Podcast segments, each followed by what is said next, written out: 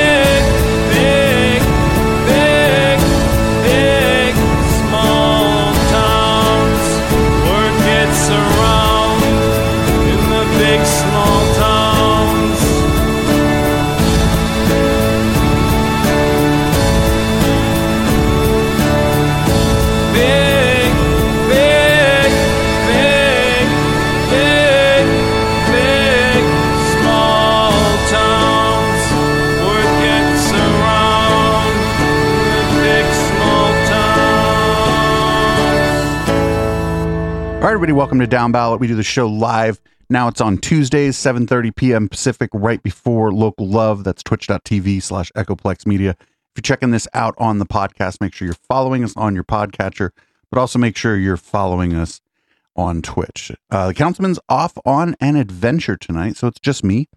Uh, it'll be just Dave. That would be Homo Alono. um, and I guess we're just going to get right to it. Uh, tonight, leading off, uh, there was a shooting, a tragic shooting at the light rail yard. Um, many of the people who work on the light rail trains were uh, killed, some were injured, and everybody else was traumatized. Light rail's been shut down since uh, June 1st, and just to yesterday, I think it was yesterday, uh, light rail trains started rolling again, limited schedule. I'll be able to take a train pretty soon, though, from where I live. And this is the news hit from our local uh, Fox affiliate, KTVU Channel 2. Happening now, the South Bay's VTA light rail service is running once again. Service was suspended, you'll recall, after the deadly mass shooting that happened about three months ago. KTVU's James Torres live this morning in the South Bay, letting us know what uh, we need to know before getting on board. Have you heard those trains running? Yeah, Allie, we've heard them, we've seen them, we've seen passengers getting on them this morning. Where we're standing right now is just under the platform for those light rail trains. And if you were walking up here months, uh, maybe even weeks ago, you would come across this sign that tells you this area is closed off. But now that's pushed to the side, and people are loading up on these trains once again. And it's all about convenience for many of these passengers. People had to rely on buses to get around for a while, but now light rail service is back up and running. For months, VTA says they had to train and recertify its employees to make sure they were still able to operate these light rail trains safely. Trains will operate along the Orange Line that serves the Mountain View Caltrain Station, Levi Stadium in Santa Clara, and the Milpitas BART Station. That's where we are this morning. These trains are coming back just in time for the 49ers Raiders matchup a little later this afternoon. That was the goal for VTA heading into this weekend. The VTA, of course, we know experienced a horrific mass shooting in May where where a worker, an employee there, shot and killed nine of his colleagues before shooting and killing himself. VTA officials say the counseling of survivors is mostly what took so long to get these trains back up and running. We spoke to a passenger a little earlier this morning who says he relied on these trains heavily to get to work every morning. Uh, from work to catch the bus right here, even it was very hard in the morning. You know, you gotta wake up early in the morning to catch the bus. It was a little hard, but now it's good. Spoke to some other passengers as well who said for the time being they were taking Ubers to get to work and where they need to go. They no longer need to do that today. The trains in service will likely come every 30 minutes, but starting tomorrow, more trains will be in service running on these lines and operate about every 20 minutes. VTA was using bus bridges as an alternative to the light rail service. That, of course, will stick around. And for at least the next two weeks, these light rail trains will be free of charge. We're live this morning in Milpitas. I'm James Torres, KTVU, Fox 2 News. James, thank you. So I'm like of two minds here. I mean, I understand that like people needed to get, um, you know, they needed to get the help they needed after this, but like in any other fucking city, they would not shut down the train. Um, like in New York City, they would not shut down the train. In San Francisco, they would not shut down the train. Um, I don't know what the solution was necessarily, but man, not having the not having light rail for three months. Like if I was still commuting to work, like over on the north side, that would have been a fucking nightmare. A fucking nightmare from where I'm at. Um, I probably would have ended up just riding my fucking bike, honestly, because it'd be way quicker than the bus, and you know, I'd I'd be sexy as fuck afterwards. But, um, yeah, I like I said, I'm of two minds. I feel like shutting down the trains for that long was really bad, uh, especially with the with the pandemic and everybody starting to go back to work. And again, like, unfortunately, as with anything else, this affects the the people lower income, right? Generally, most of the people who rely on transit to get around are lower income.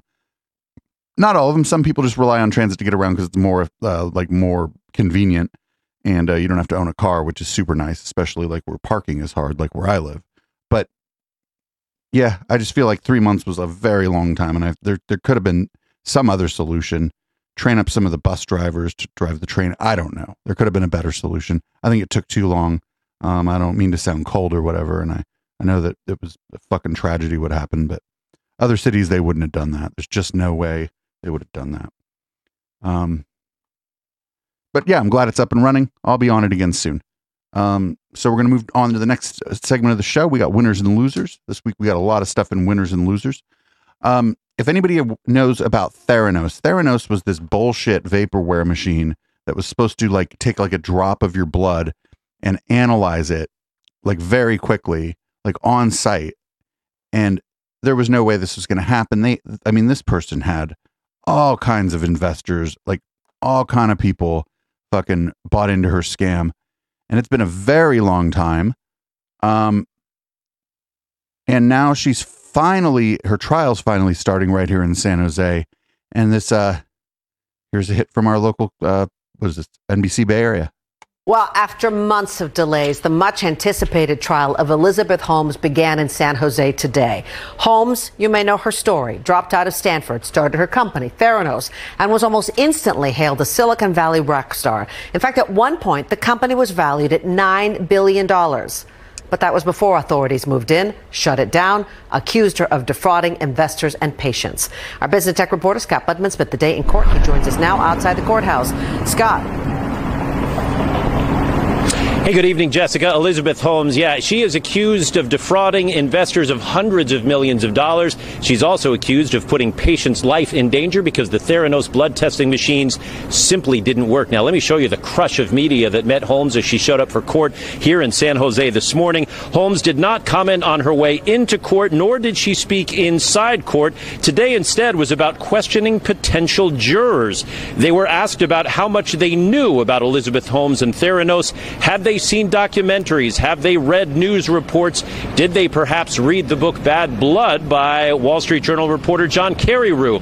The jurors were asked about any experience they may have had with domestic abuse. Holmes said she was abused by ex boyfriend and fellow Theranos executive Ramesh Balwani and plans to argue that the abuse led to missteps at the company while under his control. Also complicating jury selection, so many people having vacation plans that they put off because because of COVID, and this case is expected to last about three months. Now, at 7 o'clock tonight, we're going to go into the surprising role that vaccinations actually is playing in jury selection. For now, we are live outside court in San Jose. Jessica, I'll send it back to you. Scott, let's talk about jury selection because Elizabeth Holmes is very well known. There's been a documentary. She wore that turtleneck all the time. I mean, she is a familiar figure. How, uh, how hard is it going to be to get jurors? Did any of them say they recognize her or know her? Yeah, a lot of people did. They said they knew of her and knew of Theranos. After all, this trial is taking place right here in the heart of Silicon Valley. Some even admitting to a little bit of bias against hmm. Holmes because of some of the articles they read and documentaries that they saw. And again, the juror, the judge, and the lawyer had to say, "But can you at least give her a fair trial?" And most people said yes. We'll see. The jury pool started this morning at about 200. It was whittled down all day, but they still have a lot more whittling down to do. All right. Thank you very much, Scott. Thank you so much. Yo, she's going to get the book thrown at her. Like, I'm sorry. She's going to get the book thrown at her. Like, she conned people out of so much fucking money.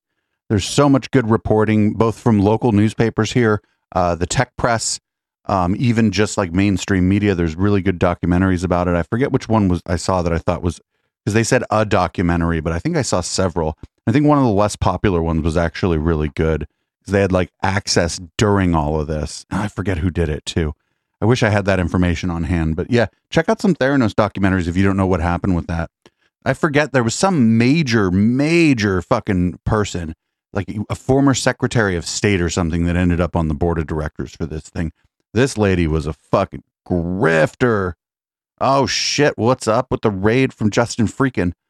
Um, all right, our next story comes from uh, Fox 2 KTVU News. That's our Fox affiliate out of here. Um, it we may have to wait for an ad to play. Yeah, we're gonna have to wait for an ad real quick. Um, so there was a cargo ship, and a bunch of people on the cargo ship tested positive for COVID nineteen, and that's going to be our next story here. It's out like in the bay or off the coast of California somewhere. Um, I'm sorry, I put this docket together in a hurry. I had a lot of other shit to do today. A breaking news this afternoon in San Francisco to tell you about the fire department right now is evaluating a number of people from a cargo ship after a COVID outbreak on board. KTV's Christian Kafton now live from Pier 26 in the city. And Christian, uh, at least six patients were loaded on board a bus for transport. Yeah, that's exactly right. Those six patients were uh, loaded on board that uh, medical transport bus here at Pier 26. If you take a look now, you can still see that there are uh, firefighters on scene here, still securing the scene. Uh, so this is still a developing situation at this point. Uh, we have learned a lot of details about where this whole situation originated. Let's go to Chopper to show you right now. Uh, there is a vessel called Global Striker that is anchored out in the bay. Uh, we have learned from firefighters here in San Francisco that a total of 21 members, uh, there are 21 crew members on board uh, that ship. That uh, ship notified the Coast Guard over the weekend that a total of 19 of those 21 crew members were COVID positive as of Saturday night. Oh shit! The ship is still anchored out in the bay, so San Francisco called it the SS Petri dish. Responded the way that they would respond. Basically, they said to any other call. Now, of those 19 who tested positive, six were reporting mild flu-like COVID symptoms and requested medical attention. That's why they were brought on shore here to Pier 26 and loaded on board uh, that medical transport bus, which is available for use during medical transport bus sounds a bit like uh, Orwellian, doesn't it? A little bit of double speak there. Three different hospitals throughout the city for like treatment. A hospital so paddy no wagon. One hospital was overwhelmed by a sudden influx of COVID patients. Now, those 19, uh, as I told you before, tested positive. Of those, 13 opted to remain on board their ship. They're going to Why? stay on board the Global Striker, essentially quarantined out there uh, until they uh, pass pa- by the uh, infectious period. Uh, no word on uh, exactly where this ship came from. We have heard uh, that it was used to transport wood and is from the Philippines, but we don't know where its last port of call was. Uh, and again, we don't know the nationality uh, of those crew members. Who that doesn't matter. Uh, brought aboard or brought ashore here in San Francisco. But again, six of why does that matter? Members reported flu-like symptoms. Uh, they said uh, enough that they were requesting medical attention, medical treatment here on shore. And again, from another country, they ain't gonna like the bill. Different hospitals here in San Francisco. Uh, we will continue to look for more details about this ship, about its background, and about those crew members. We hope to have more information for you throughout the evening. For now, reporting live in San Francisco, Christian Kafton, KTVU, Fox 2 News. Yeah, all right. Christian's going to be there trying to find out more information for us. Christian, thank you.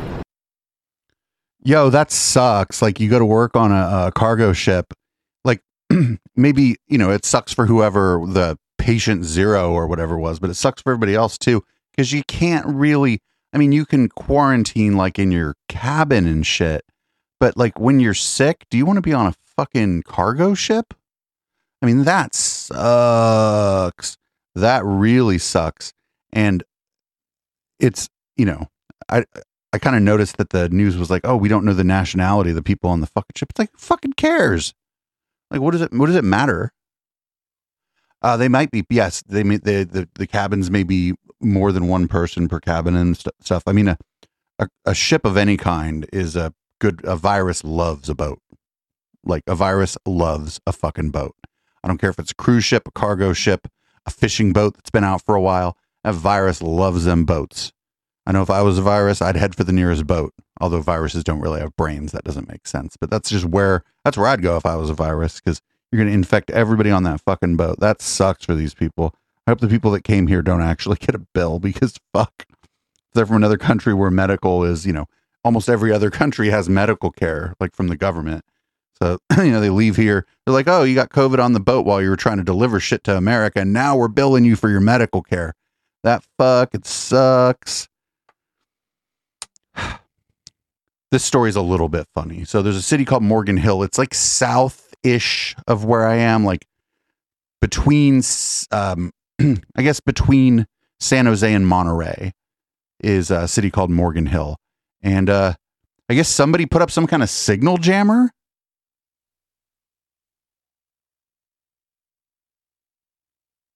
Yeah, they were somebody put up some kind of signal jammer. Here, here's the local news going to talk about it. Pretty crazy, actually. Honestly, is underway in Morgan Hill, where police and emergency radio suddenly went dark. As crime reporter Henry Lee explains, it turns out someone had been using signal jammers to disrupt communications. Whoa! This quiet Morgan Hill neighborhood, the unlikely source of a service blackout for lay people and law enforcement, knocking out just about all types of communication. That they were affecting the neighbor's Wi-Fi. It was affecting the neighbor's cell phone. It was uh, affecting individual satellite as well as their satellite radios. Um, and then again, our, our radio system. Morgan Hill Police Captain Mario Ramirez says emergency officials noticed interference on their frequencies for the past six months. Things though got worse this week. Officials used radio frequency testing equipment, which led them to a home near Llagas Road and Christef Drive. Police got a search warrant. Upon making entry to the house, our officers lost complete radio communication altogether, and um, they were able to locate two uh, signal jammers within the residence. Technicians turn off the devices, which are illegal to operate. As soon as the jammers were 5G. Uh, signal was uh, regained to the we go officers' back? radios, as well as to their cell phones. Let us go The back. resident wasn't home during the raid. No arrests have been made, and the investigation is ongoing as to why he was jamming signals and putting the community at risk. That's one of the first things that go through my mind is our I have an idea. call 911 in the case of emergency, and there's no warning. Morgan Hill Mayor Rich Constantine is a retired San Jose firefighter. I can't imagine a you know Joe Blow citizen having that uh, uh, equipment to You can buy it on Amazon. other than a malicious intent. Neighbors we talked to were shocked by the disruption. I do notice that uh, my cell phone will actually, uh, service will cut out in, in one certain area. Neighbor John Marmy said he doesn't know if faulty cell towers or signal jamming is to blame. First, wonder why. What What is so critical around this area that, that he would have to, you know, jam signals? It's um, surprising that somebody would have that. I'm assuming it's not for a good purpose. no shit. I'm glad they found them. I'm glad they turned them off. Police are analyzing the signal jammers. The resident could face charges of preventing others from calling 911 or disrupting public safety radio frequencies. At the Morgan Hill Police Department, Henry Lee, KTVU, Fox 2 News. I know why they did it. This person was an anti 5G loon. Like, I would bet fucking, I wouldn't bet anything in this studio on it. I need everything in here. But I bet like $150, $200 that this person was an anti 5G loon that thought they were like saving everybody from the radio frequencies or whatever. But the funny part about that is the way you jam RF is by putting out more RF, right? But it, when when they showed the piece of equipment, it was nice of the news to give everybody the fucking part number. By the way, so that other some other loon can be like, "Oh, that's how that's what you look for." Good job, KTVU. Thanks for giving everybody the part number. I mean, I could go look that fucking thing up right now and order one probably. But yeah, 100% 5G loon for sure. They wanted to jam the 5G frequencies. The thing even said 5G on it. I don't even I don't know if it's specifically trying to jam 5G frequencies, but the fact that it said 5G on it, I'm almost positive that was some anti 5G loon. Somebody who might we may find YouTube videos of this person at some later date, right? Where they're talking shit on 5G and saying how it caused the COVID 19 or whatever. That's certainly certainly what what what's going on here. Um, you know, it's interesting when the different kinds of things we do around here, covering conspiracy theories, covering extremist movements, covering local news, when all those things kind of just come together into one giant stupid, which has been happening more and more and more and more lately. All right, I guess here's a good story. Uh, San Jose Pride happened this weekend, Silicon Valley Pride. I didn't go because it was fucking 102 degrees out. Fuck that shit. I wouldn't have been able to. Well, Saturday I couldn't have gone anyway because my parents had this uh, bang up fucking party at this restaurant for their 50th anniversary. And then Sunday I had the big show to do, and that's like more important. Silicon Valley Pride's kind of kind of boring, and I ended up not being booked to play, which kind of pissed me off uh, because I had been told I was going to be booked and I was going to get paid and I was going to get a primetime slot. But uh, all that fell apart for some reason. Anyway, whatever. Silicon Valley Pride is always really disorganized. It was probably not um, malice. It was probably stupidity. Um, so they did something good though, and here's a hit from uh, KTV or from um, NBC Bay Area about it. The celebrations got underway today with the raising of the rainbow flag here at San Jose City Hall. The police chief was here for the occasion, but he will not be an official part of the weekend festivities. They've been doing it for years at San Jose City Hall, hoisting the rainbow flag. I'm so glad that you can join us here for the kickoff of Silicon Valley Pride. The police chief was here and was on hand when they raised the pride flag at police headquarters in June for Pride Month. For years, the tradition has been uniformed police officers, including the chief, march in the pride parade to Yeah, show fuck that. No, solidarity. no cops at Pride. Tradition ends this weekend. This was not a decision that was made lightly by our board of directors. The board of Silicon Valley Pride voted to not invite uniformed officers to the festival and parade this year, citing backlash from police incidents across the nation over the last year, including the murder of George Floyd. And we had heard from some of our community members that uh, they wouldn't feel comfortable uh, with an excessive amount of police presence.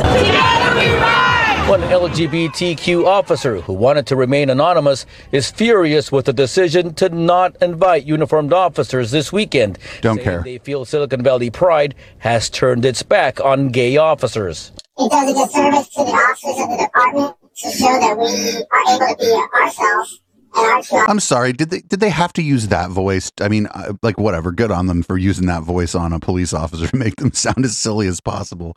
But they could have used some other kind of scrambler. Listen to this shit. authentic. Um, when the community we thought would never turn us away is turning us away. The chief and several officers will be there in plain clothes, however, and uniformed officers will provide crowd and traffic control at the event. Today, organizers spent the afternoon exchanging pleasantries with the chief and continuing a conversation that all hope will mend fences soon. We look forward to participating again uh, next year in uniform and uh, and showing uh, our pride, our pride, uh, not only in, in what we do, our profession, but also our supporting our LGBTQ plus officers. A complicated conversation that all sides hope leads to a better relationship. Damian Trujillo, NBC Bay Area News. So all they, so in like, all that happened here was that they're like, hey, we're not interested in having you march in the parade in uniform as an organization. That seems to be what happened here. Uh, the- obviously, people who are police officers can go to Pride. They just don't show up in uniform. Like that's fine. And there, you know, sa- uh, another thing like people have to understand about Silicon Valley Pride. There's like maybe 5,000 people there. I've been to bike parties that are bigger than most of the Pride events. Uh, most, yeah, I've definitely been to a bike party that's bigger than Pride here. So it's not like a big, huge event with millions of people like San Francisco Pride. So not having a lot of uniformed cops in the crowd, uh, I just don't think there's a lot of downside to it. I don't think that there's a lot of violent crime uh, that might happen. Whereas maybe at a bigger Pride event where there's you know hundreds of thousands of people, that might be the case. But uh, yeah, good on them. And who fucking cares? Who fucking cares? Like the cops, I don't know. It's not that's not their job to like march in pride, right? Like even if the cops were good, it wouldn't be their job to march in pride. I mean, are the firefighters or the nurses union march? I'd love the nurses union to march in pride. But yeah, good on good on the Silicon Valley Pride Committee for that. Good on them. And um, maybe I should have gone to more of their little brunches. All right, so our next story comes out of Berkeley, and this seems like some um, manosphere kind of men's rights activist shit going on here. If I'm going to be honest, um, he's a, a young man uh, was arrested for allegedly hacking into teenage girls' social media accounts. This is mad creepy. This is mad like YouTube skeptic manosphere shit. And um yeah, bad. Don't hack into people's social media accounts. Here's the hit from uh our local NBC affiliate. Well, private pics and stolen information, a disturbing investigation involving East Bay High School students. Police say a teen is under arrest after using social media to extort his victims. NBC Bay Area's Cheryl Hurd has that story.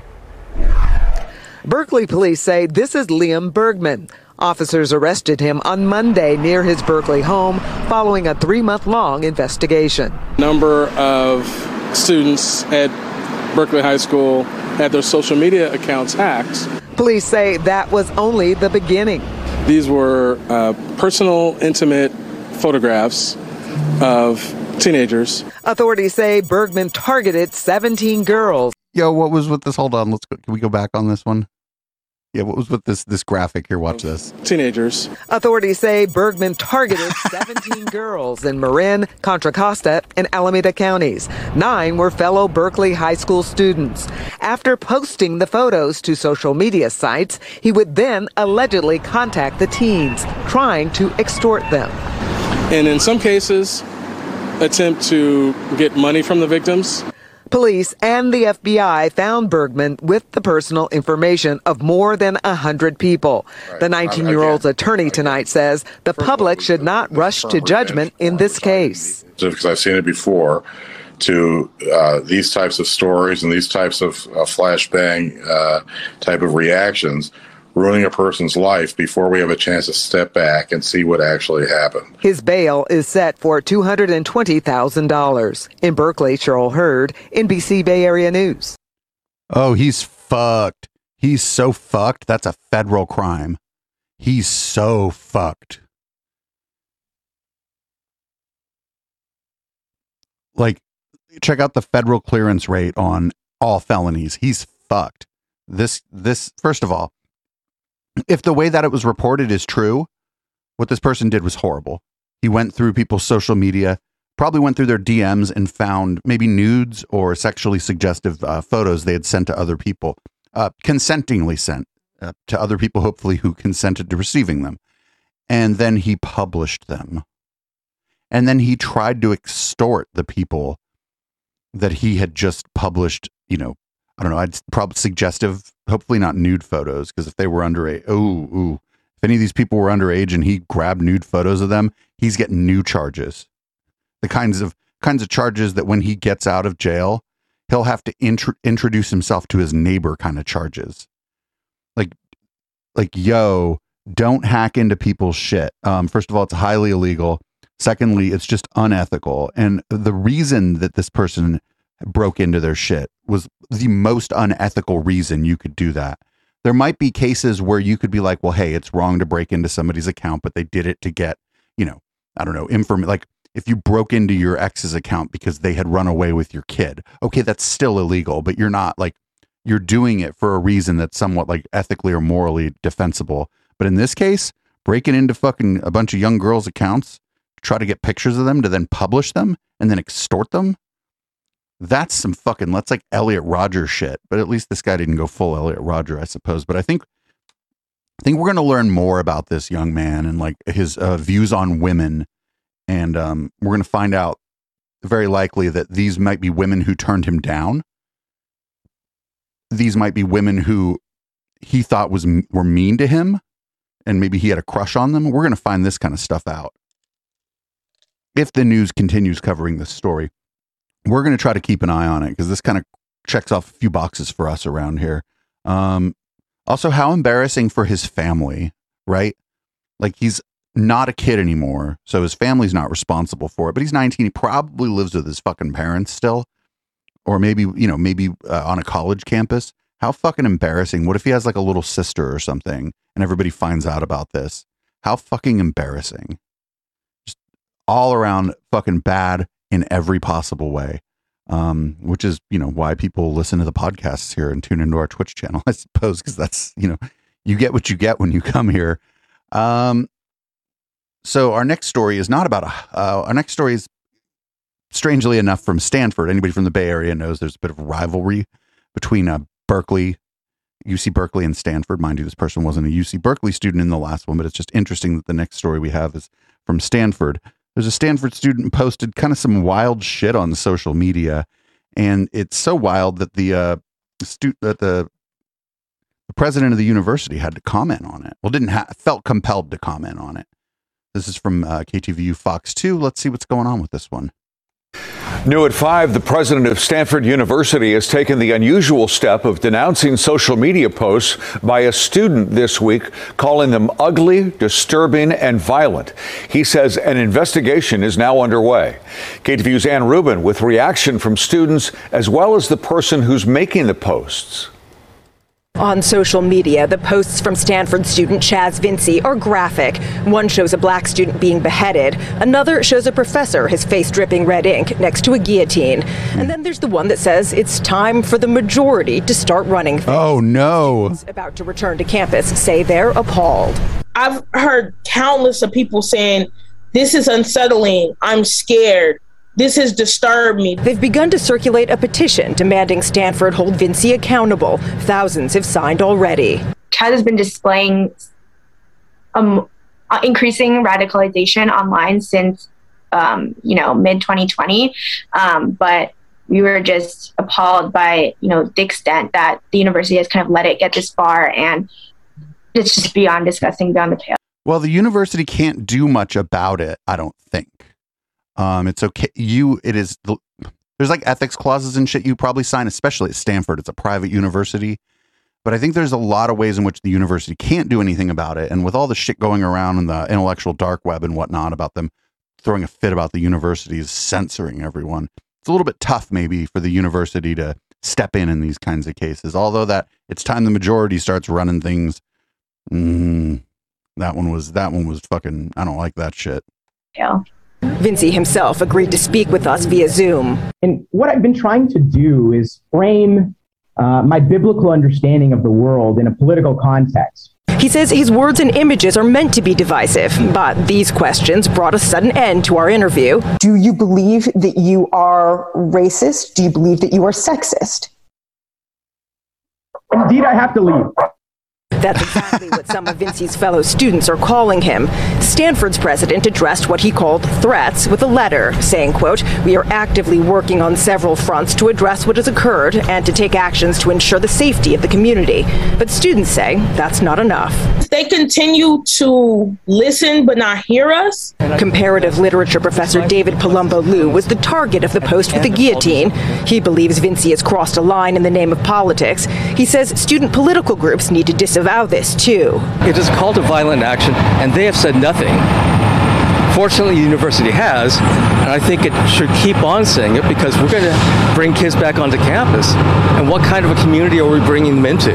No word on what kind of action Stanford is considering, but classes resume here on September 20th on the Stanford University campus. Ann Rubin, KTVU Fox 2 News. You know who ain't going to say shit about it is the Stanford College Republicans. That's who's not going to say shit about it.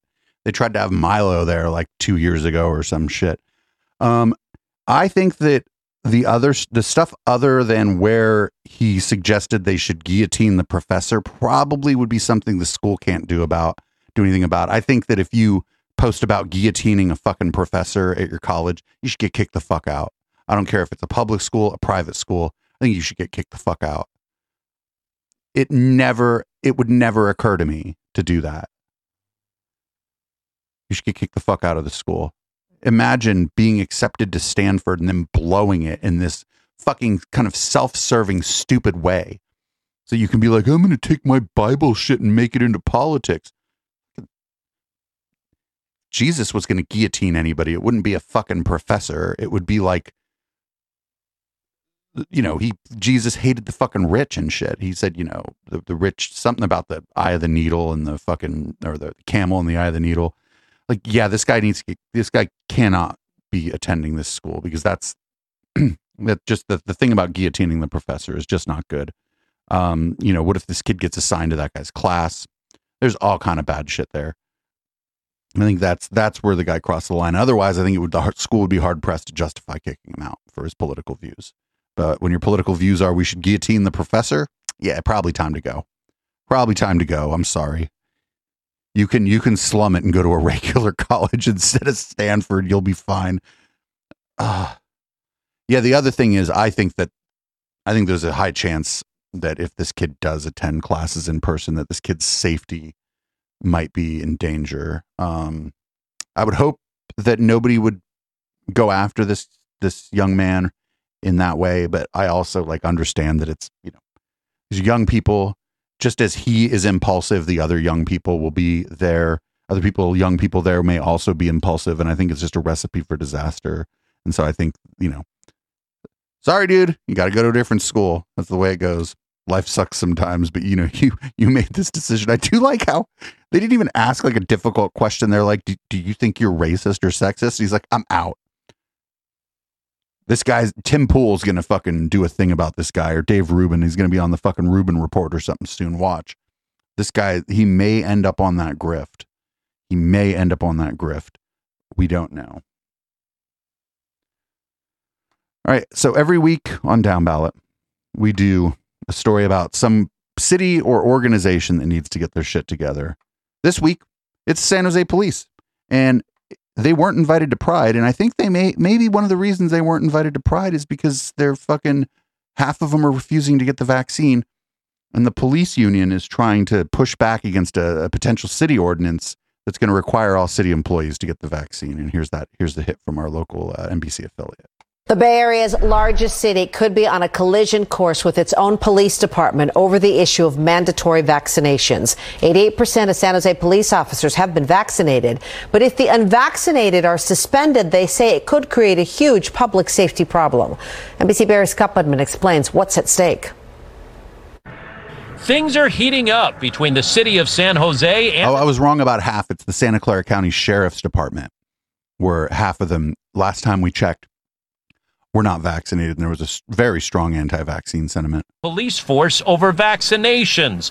The police officers union says the city's current plan, known as Phase 1, either vaccinate or get tested regularly, is acceptable. We want to keep this uh, in place as it is right now. But San Jose is now considering a plan that would mandate vaccinations for all city employees by September 30th. They have notified all the employees that they are looking at a phase two, which would include um, mandatory vaccinations uh, without the option of the weekly testing.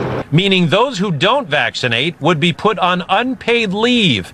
And with the PD reporting a bit more than 100 officers currently not vaccinated, the union says trouble could lie ahead.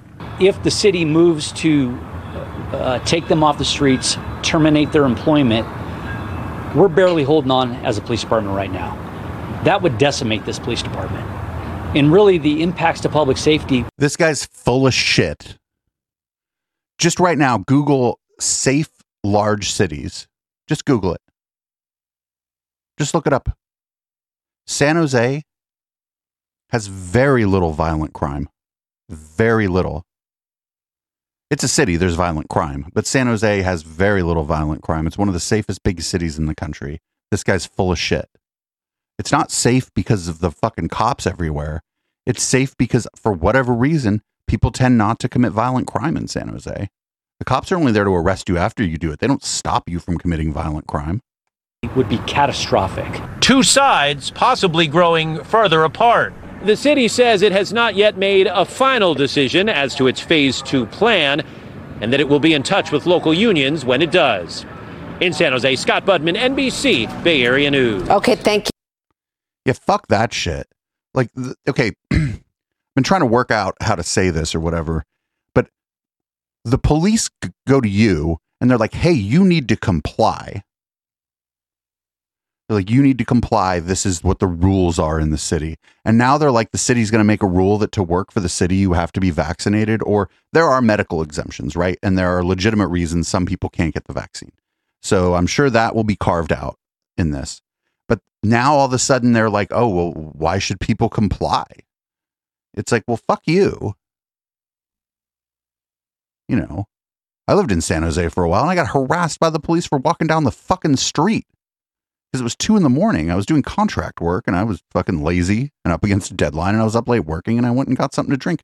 Like, what do you, you know, what are you doing out so late and shit? I was like, I, can I go? so those same motherfuckers who wanted me to stop walking down the street because it was late and they wanted me to comply with like stand here for no fucking reason. Those same motherfuckers are now like, well, we're not going to comply with what the city wants. I mean, fuck you. Fuck you. So glad I don't live in the city of San Jose anymore. San Jose is a, a great place, by the way. It's just, I'm just so glad I don't live there anymore. Fuck the police. Fuck the San Jose police, particularly. This this area, this county has a very high vaccination rate, one of the highest in the country, and the San Jose police are just incredibly aggressive with the public as far as arresting and detaining people and making them comply. And yeah, maybe it's your turn to fucking comply. You work for the city. You the, you work for the people of the city ostensibly. Fucking do what they want. They all want you to get vaccinated. Jesus Christ. They were probably emboldened by this bullshit we watched last week too, with all them anti-vaxxers zooming into the San Jose city, uh, like city council meeting. All right, we're gonna move on to uh, down ballot watch. It's also recall watch. The little little slim this week. Not a lot of like local politics news. Not a lot of uh, not a lot of California recall news. But uh, we do have a local news hit about uh, Senator Bernie Sanders. Uh oh. Oh, here we go. Here's Bernie uh, talking about the California recall. At this unprecedented moment in American history, when we're trying to address the crisis of climate change, guarantee health care for all, and pass real immigration reform, the last thing we need is to have some right wing Republican governor in California. The September 14th Get him, Bernie. of Governor Newsom is a bold faced Republican power grab. Don't let it happen. please return your ballot or vote no in person by September 14th. Thank you. Thank you, Bernie. That's right. Like I'm I'm not some big fan of Gavin Newsom or whatever, but the fucking clown car on line two. If you vote yes for the recall, or even if you vote no, that second line is a fucking clown car. There's no reasonable people that are running against Gavin Newsom. You'd be hard pressed to find somebody who isn't a complete fucking loon. And last time we had a recall, it was Gray Davis, and he deserved to lose his fucking job. I voted no on the recall because I knew that um, most of the energy was going to go. Mo- the energy was headed towards the Republican side on that recall. Uh, we ended up with Arnold. That wasn't that bad. All things considered, that wasn't that bad. He was Arnold governed as a moderate, basically a moderate liberal kind of, and uh, he was all right. He was all right. Not the best, but he was all right. There ain't no Arnold in this one.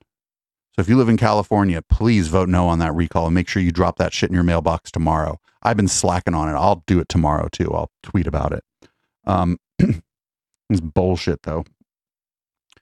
So we were uh, just talking about how some of the police are anti-vax, and uh, last week we had uh, covered basically right after it happened during the post game, a bunch of people showed up to the San Jose City Council to uh, talk about a, a vaccine mandate, which was really only for large city controlled buildings. But they were talking about the Nuremberg Code. They were calling it a vaccine passport. They were calling it a mandate. They were acting like everyone was going to be forced to be vaccinated. This was not the case. Places like the Shark Tank, um, San Jose Civic Auditorium. Um, I'm not. I'm not sure. Other there's other city run buildings. I think there's a um, there's a theater that's run by the city here. All those places, you there would be a vaccine requirement to enter. And um, we didn't get any local news coverage from it last week because it happened on Tuesday, like every other city council meeting here. Uh, but here's a local news hit about what happened. I think our coverage was better because we watched hours and hours and hours of it, and y- y'all didn't like it that much, but I thought it was great. A live look over San Jose this morning, which has new proof of vaccination requirements. Leaders voted unanimously to require proof for events with more than 50 people at city owned facilities. But will the policies help? Or hurt. Today in the Bay, Sierra Johnson live with a look at the new policy and the impact as well. Good morning, Sierra. Good morning. Yes, although that policy was um, voted for unanimously, there was some opposition. There were folks out there um, saying that they did not approve, they did not want it. But yes, as you did mention, uh, proof of vaccination or vaccinations will be required for those city run properties. Now, this is exactly what we know about this new process. Vaccines are required for attendees as well as staff for events of 50 or more people at city owned facility. Now, this impacts buildings like the SAP Center, the San Jose Convention Center, and the San Jose Center for the Performing Arts. Now, the mandate will not go into effect immediately. This is so venues can have a chance to prepare. And while some in attendance at the meeting did not support the move and appeared maskless to share their thoughts, Mayor Sam Liccardo says while he understands the frustration, he reiterated that the virus is in fact still spreading. I want to take the modest steps to ensure that we don't have uh, some kind of uh, mass Uh, some kind of mass infection of This decision comes as new data reveals that San Francisco has only seen a small percentage of the people it typically does for live events like concerts, festivals, and sporting events. According to data reported by the Chronicle, the group Predict HQ found that fewer than 1 million people attended those type of events during the first half of 2021. So that's a mere 6% of in-person attendance for those same events during the same time in 2019. But with stadiums expanding their capacity levels and the vaccine available, major cities like LA, Austin, and Miami and as well as us are seeing an increase of visitors. We have a graphic here. This shows the percentage of visitors compared to the same time in 2019 as the second half of 2021. So 66% of the folks that were um, in 2019 appeared at those same events in 2021, 59% in Austin, 49% in Miami, and 50% here in San Francisco. So as it appears we are slowly inching toward that return to normalcy, it is important to note that as more communities implement implement that vaccination requirement. We know not everyone is vaccinated, so we may not reach those same numbers, but we are, in fact, inching closer. We're live in San Francisco. Sierra Johnson for Today in the Bay. So they didn't talk much about the the protests, but man, some of the Zoom calls were fucking insane. Um, it's all up on YouTube for the San, city of San Jose, and maybe during the post game between uh between this show and down ballot tonight, or between this show and local love tonight, we'll go ahead and uh, see what happened at today's meeting because they they put it up on YouTube. I wonder if any wackadoodles showed up at today's meeting. So that's down ballot and recall watch. Again, not a lot of political news happening, at least not a lot that came across my radar. Not having the councilman here this week for this show makes it a little bit hard for me to put together anything uh, real about the local scene. This is uh, the show's his baby, but I just don't skip shows. I will do any show by my fucking self. Don't care. Also, the councilman's out at a concert, masked up, social distancing, being safe, and I hope uh, him and the good wife are having a fucking wonderful time. So every week we do a bit of a personal interest story. Um, to end out the show. Usually something, you know, a little bit, a little bit better, a little bit less, you know, horrible, horrifying, infuriating. You know, just something. usually an animal story, but this week we didn't quite get an animal story. This week it looks like uh San Francisco Ocean Beach surfers rescued someone from drowning, which is great. Here's the hit from uh, local Fox After affiliate. He was swept underwater. The San Francisco fire crew say it happened around 9 yesterday morning when a woman walking her dog on the shore saw a man in the waves on a boogie board. Shortly after, a large wave crashed down on that man, pulling him completely underwater. The woman was able to flag down two surfers who were still on the beach. They got him back to shore and called 911. He was taken to the hospital and he is expected to recover. Okay, the only thing I don't believe about that is that there was a big wave on Ocean Beach. That's not really a big wave place, but good on the surfers for fucking helping out. you know, surfers are pretty strong swimmers, and uh, yeah, good on the surfers for helping out. Because a lot of times when you go, a lot of times surfers are dicks. Honestly, a lot of times they're dicks. Yeah, they had room at the hospital for him. Oh my god. All right. so thanks everybody for watching live. I know that this isn't our usual fare here, but I do like to cover local news. I also know the councilman wasn't here, so you know a little bit of background stuff missing. Because councilman is a bit of a local politico, hence his moniker on the show. Um, everybody watching live, sit tight. Um, we're gonna hang out a little bit between now and local love. It's our local music show. Um, Thanks everybody for listening to Down Ballot. Thanks podcast listeners. If we put this up on YouTube, thanks everybody on YouTube. Make sure you follow us at twitch.tv slash Echoplex Media to find all of our live stuff. And since this show is about local stuff, I'm going to play a song called Locals by a local band called Audible, Sm- Audible Smoke Signal. When I come back, I'll have a cocktail. Look out, everybody.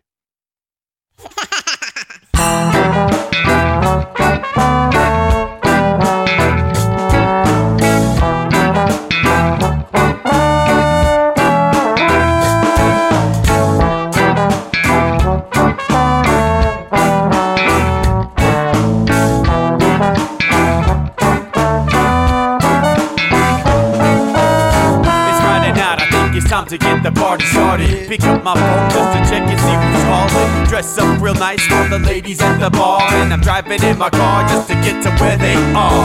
Here at the local scene is where I plant my feet. It's where I smoke my cigarette and I hold my drink. I look at all my friends, they're all blazing greens. Here at the front of the stage, waiting for MTV. Where are those guys who's standing next to me with a pipe in his hand, ready to blaze for me? About five minutes later, we're all singing Queen. Now get the fuck up on stage, man, rock the scene. Yeah, we do what we want. And what we want is to jam, so sit back and enjoy the band. We do what we want, what we wanna do, and what we want is to jam, so sit back and enjoy the band. Enjoy that band. I turn and to the bar for a refill, man, because you know where we are. We're headed out to the car to smoke another one and another one. Now, just when the magic starts kicking in, now I hear relapse playing. You know it's time to head in. All right, everybody, now it's time to grab a new drink, spark it if you got it, and then pass it to me. Yeah, we do what we want. And what we want is to jam, so sit back and enjoy the band. We do what we want, what we wanna do, and what we want is to jam. So sit back and enjoy the band, enjoy that band. For the show tonight is Down and Dirty in five, so we're headed outside to spark up another joint. Now who's got my lighter? Stoner E, of course. Shouldn't you be inside? I'm all up in this bitch, being who I gotta be. I'm fucked up like the U.S. economy. The truth is, is that I don't think logically. Stoner E take you on psychedelic odyssey. Now inside, motherfuckers is rocking me, and outside, shit, we smoke a lot of broccoli. Rocky the roller, yo, that sexy girl be jocking me. Ain't too drunk to fuck, but I'll probably do it sloppily. We do what we want, what we wanna do, and what we want is to jam. So sit back and enjoy the band, enjoy the band, enjoy the band. We do what we want, and what we want is to jam. So sit back and enjoy the band. Yeah, yeah, yeah, yeah. Marley say, do he like jamming? And he hope he like jamming too. Well, I gotta say, thank you, Bob. we do. Yes, I gotta say, thank you, Bob. we do. Well, Bob Marley said that he liked jamming and he hope we like jamming too. Well, I gotta say, thank you, Bob. we do. Yes, I gotta say, thank you, Bob. we do.